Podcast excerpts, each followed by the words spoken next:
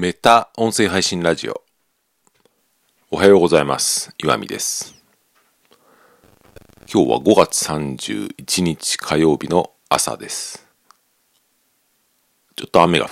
てるのかな？えーまたも久しぶりの音声配信になっているんですが、うん。まあ、確か前回も喋った気がしますが、うん。なんかその、自分のうん、なんて言うんだろう。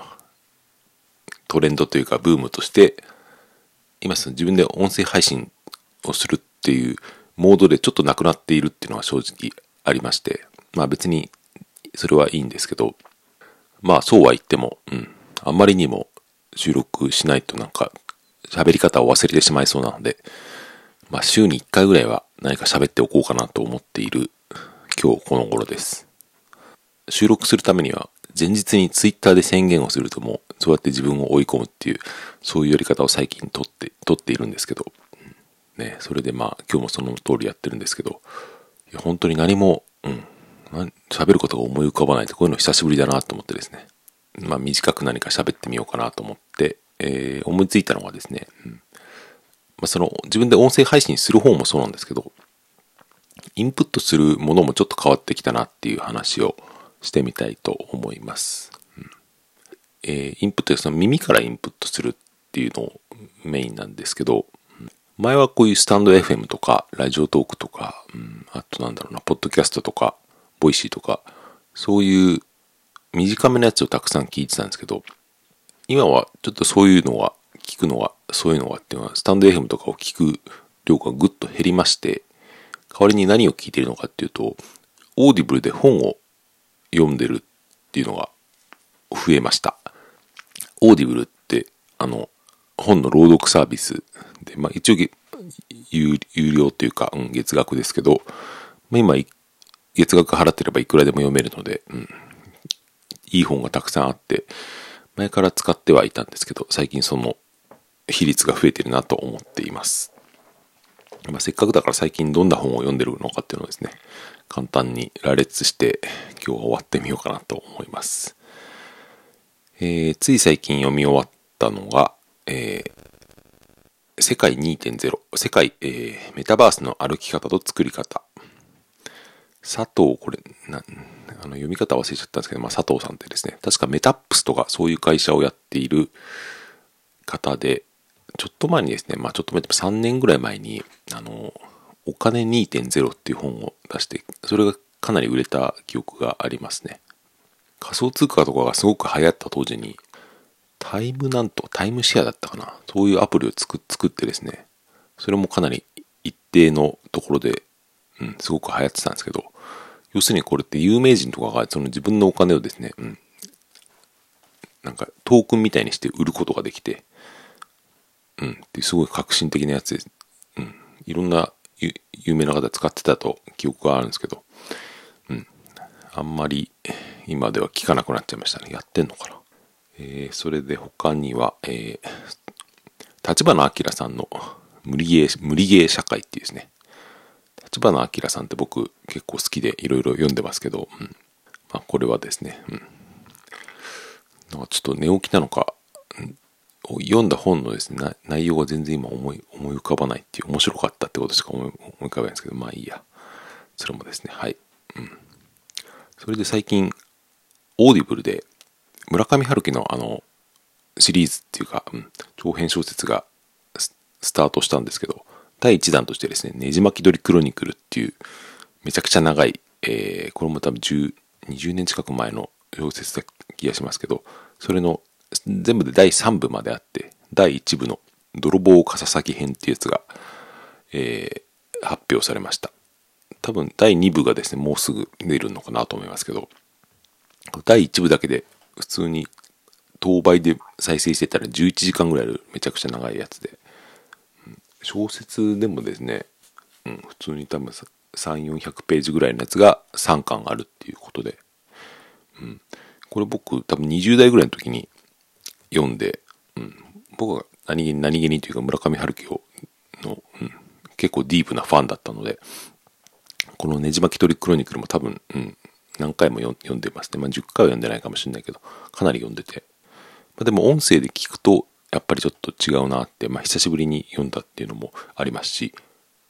Audible というか、アマゾンというか、がさすがだなと思ったのは、第1、その、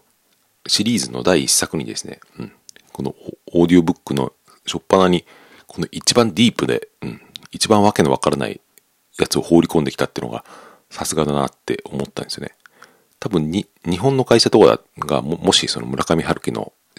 オーディオブック化を始めたらですね、多分僕の予想ですけど、うん、最初はノルウェーの森とか、そういうことをすると思うんですよね。多分ノルウェーの森って一番一般的に売れた村上春樹の作品で、まあ、そういうことをすると思うんですけど、そうじゃなくて、うん、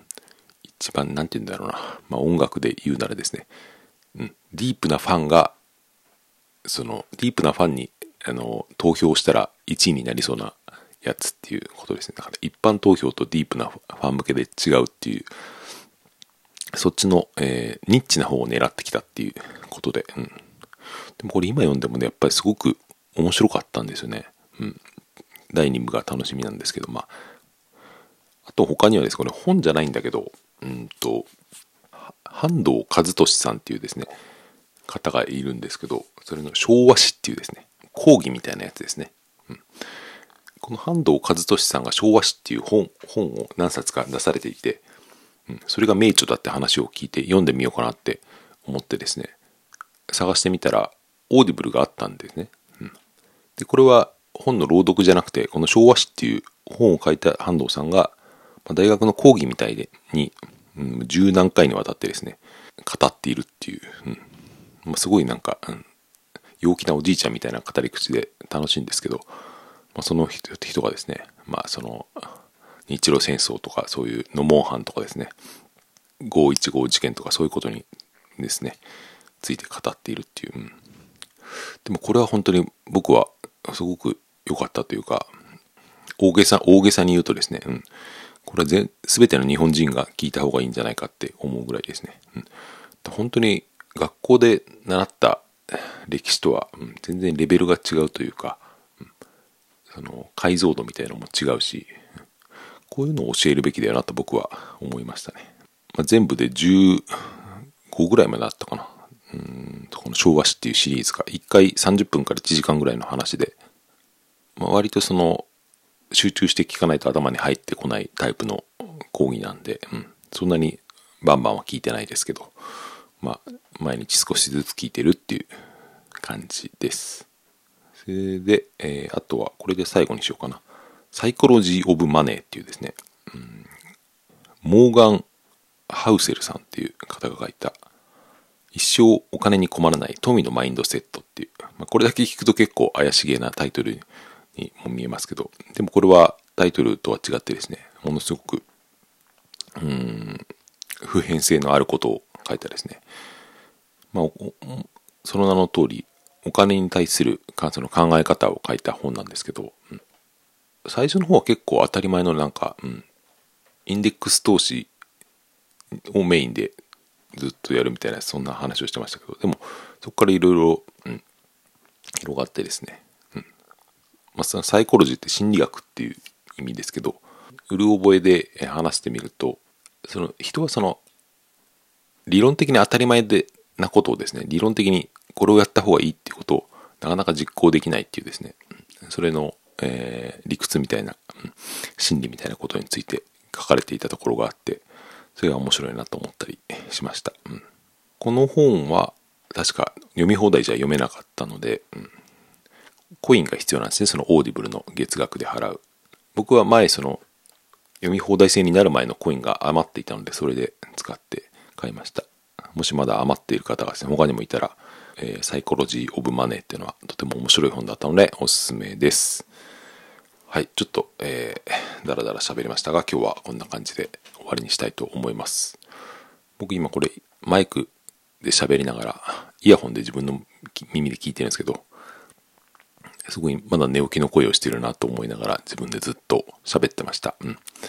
お聞き苦しかったら、えー、申し訳ありませんが、最後まで聞いていただいてありがとうございました。今日も良い一日をお過ごしください。さようなら。